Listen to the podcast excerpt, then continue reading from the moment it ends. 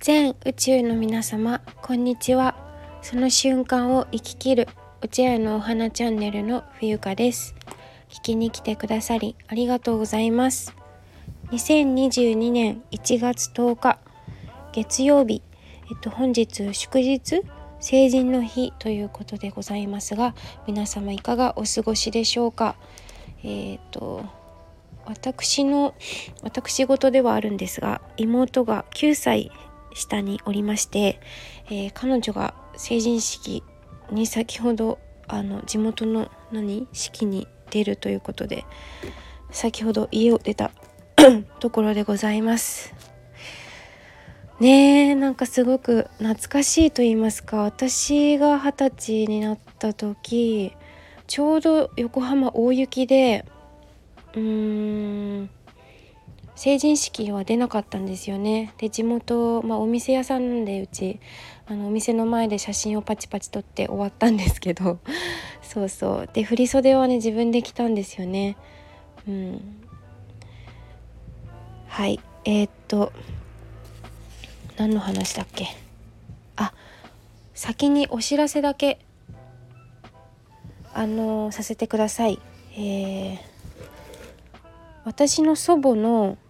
戦争の体験二次第二次世界大戦の話や、えっと、人生彼彼女の人生経験をシェアするお話会というのを予定しております。で希望者、えー、お店に直接来ていただくことを前提なんですけれどもあのー、お話会の締め切りが明日、えー、1月11日火曜日の23時59分までとなっておりますので、えー、希望者は希望する方はご連絡をその時間時間までにください。はいえーと、こちらの番組ではお茶屋に生まれた娘が日々の気づきを配信、えー、お茶でデトックスすること体と心の健康について、えー、共有する番組となっております本日もお耳寄りいただきましてありがとうございます今回のテーマはですね、えー、引っ込み思案だった私が海外へ一人で行くことになった、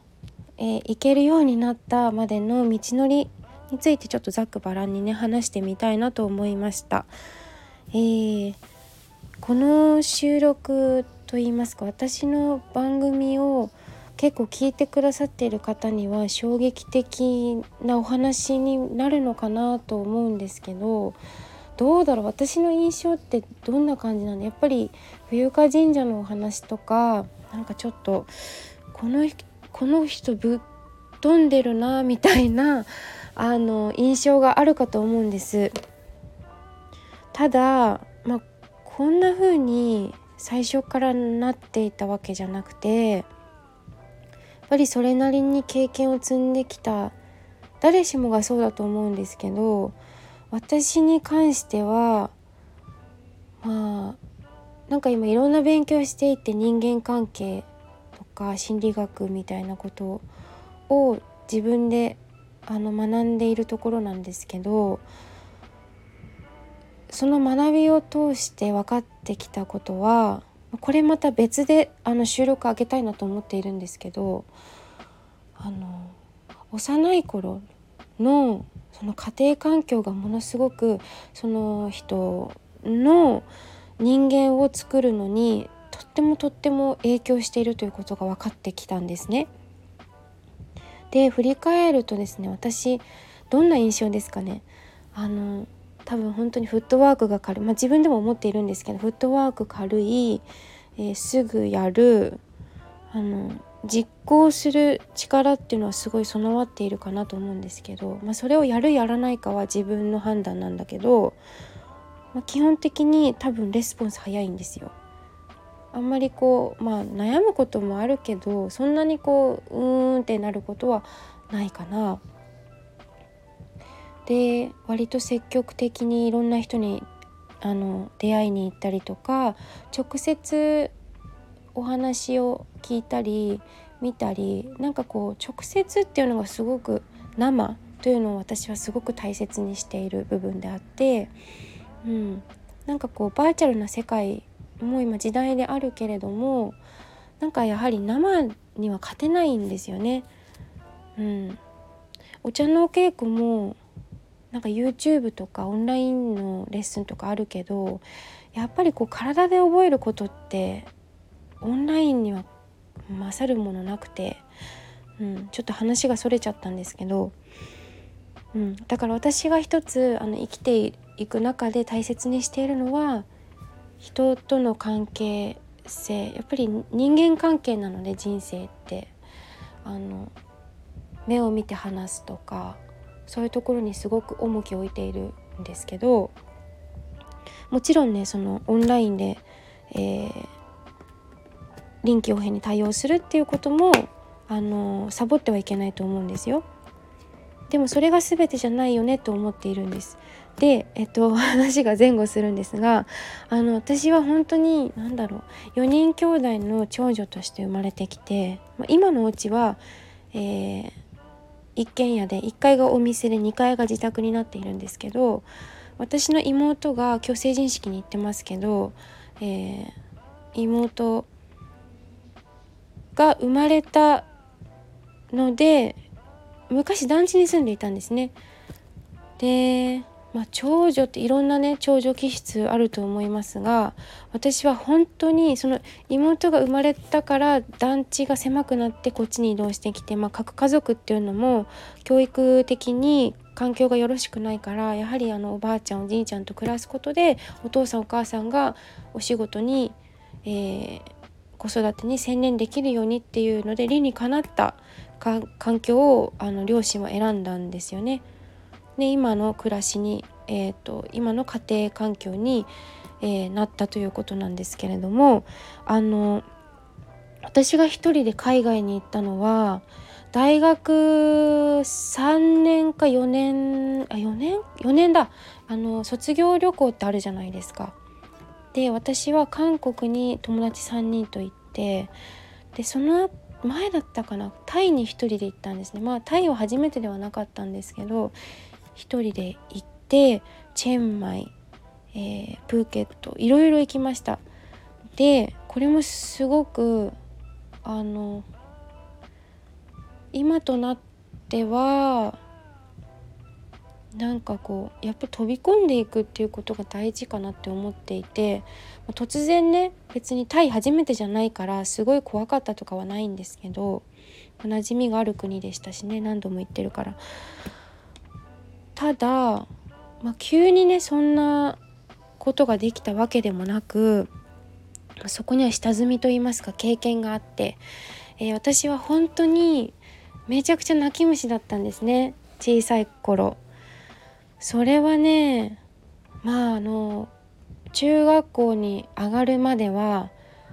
いつも本当に他人の目を気にして何て言うのかな本音を言えない言わないという感じでしたいつも。で怒られないように怒られないようにこう先を見て動くんだけどそれでもこう叱られたり手を挙げられたりとかうんしてましたしあのとにかく両親が褒めない全く褒めない人だったのでなんかそれにねなんかいいのかな？これ大丈夫かな？っていつもこう不安と心配ばかりしていたしそういうふうに育てられてくる子供ってあの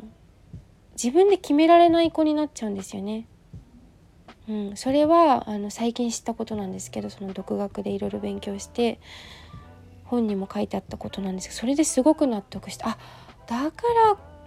自分の気持ちとはなんか違ったことが起きてるんだなって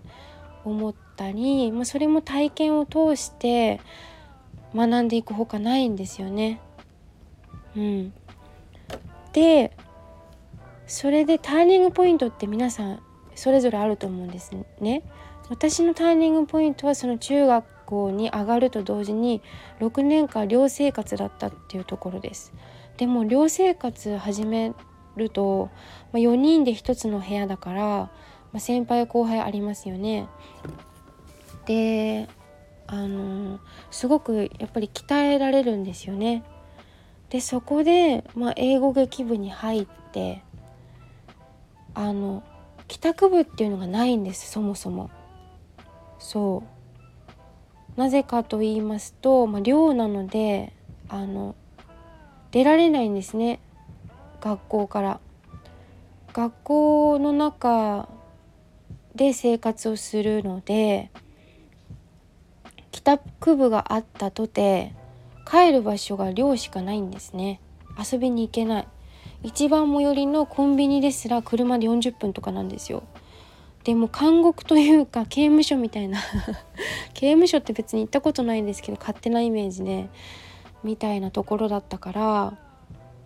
とりあえず消去法じゃないけどたまたまあの同じ寮の先輩に「冬香ちゃん英語劇部入らない?」って誘われて「来てみない?」って言われたんですよ。でたまたま見学に行ってなんかこう他に私別にスポーツが得意なわけでもなく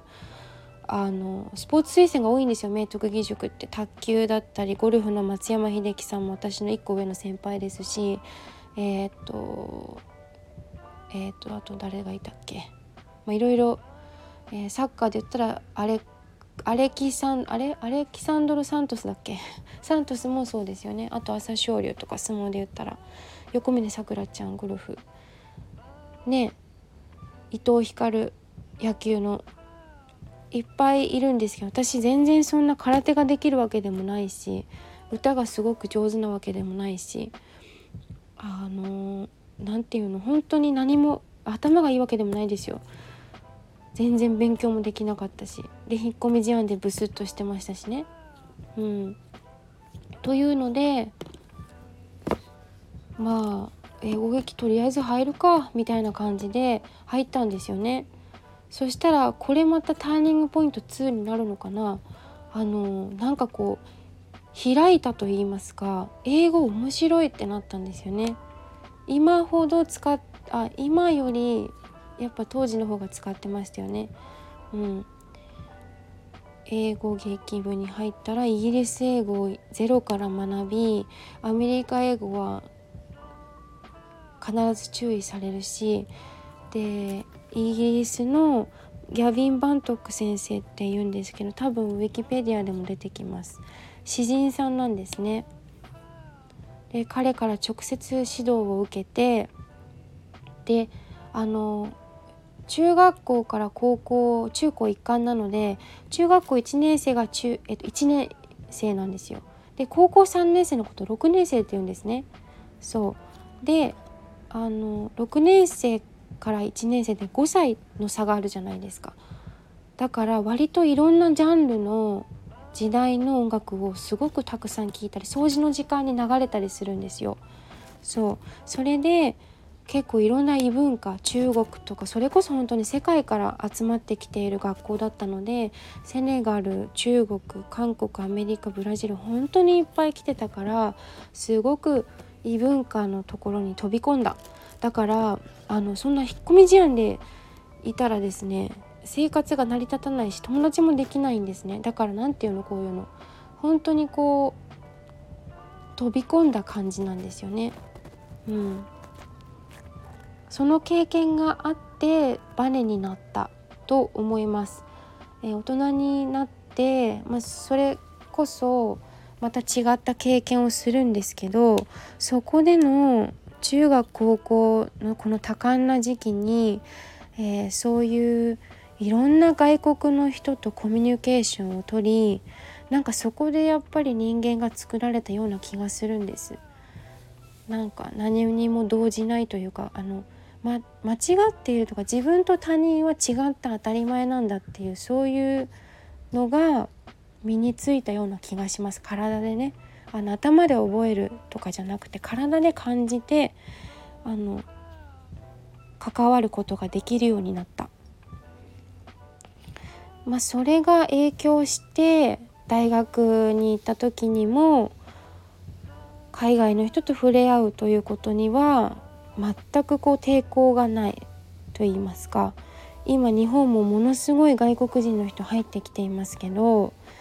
皆さんいかがでしょうかね？あの外国語を学ぶこともそうですけどやっぱりいろんな人と関わってあの裸のお付き合いをしたり同じ釜の飯を食うじゃないけどなんかそういうところにまで持っていくなんか必要があるような私は気がしています。私の個人的なあの見解ですけどね。うん。なんかそれをあの嫌がるというか避けては通れないそんな時代になってきているんじゃないかなって思うんですよね。語学はね本当に前にもお伝えしたんですけど後からついてきますからまずその何て言うのかな懐うーん。こう心をハートオープンにすると言いますか、まあ、全部を全部ねこうあの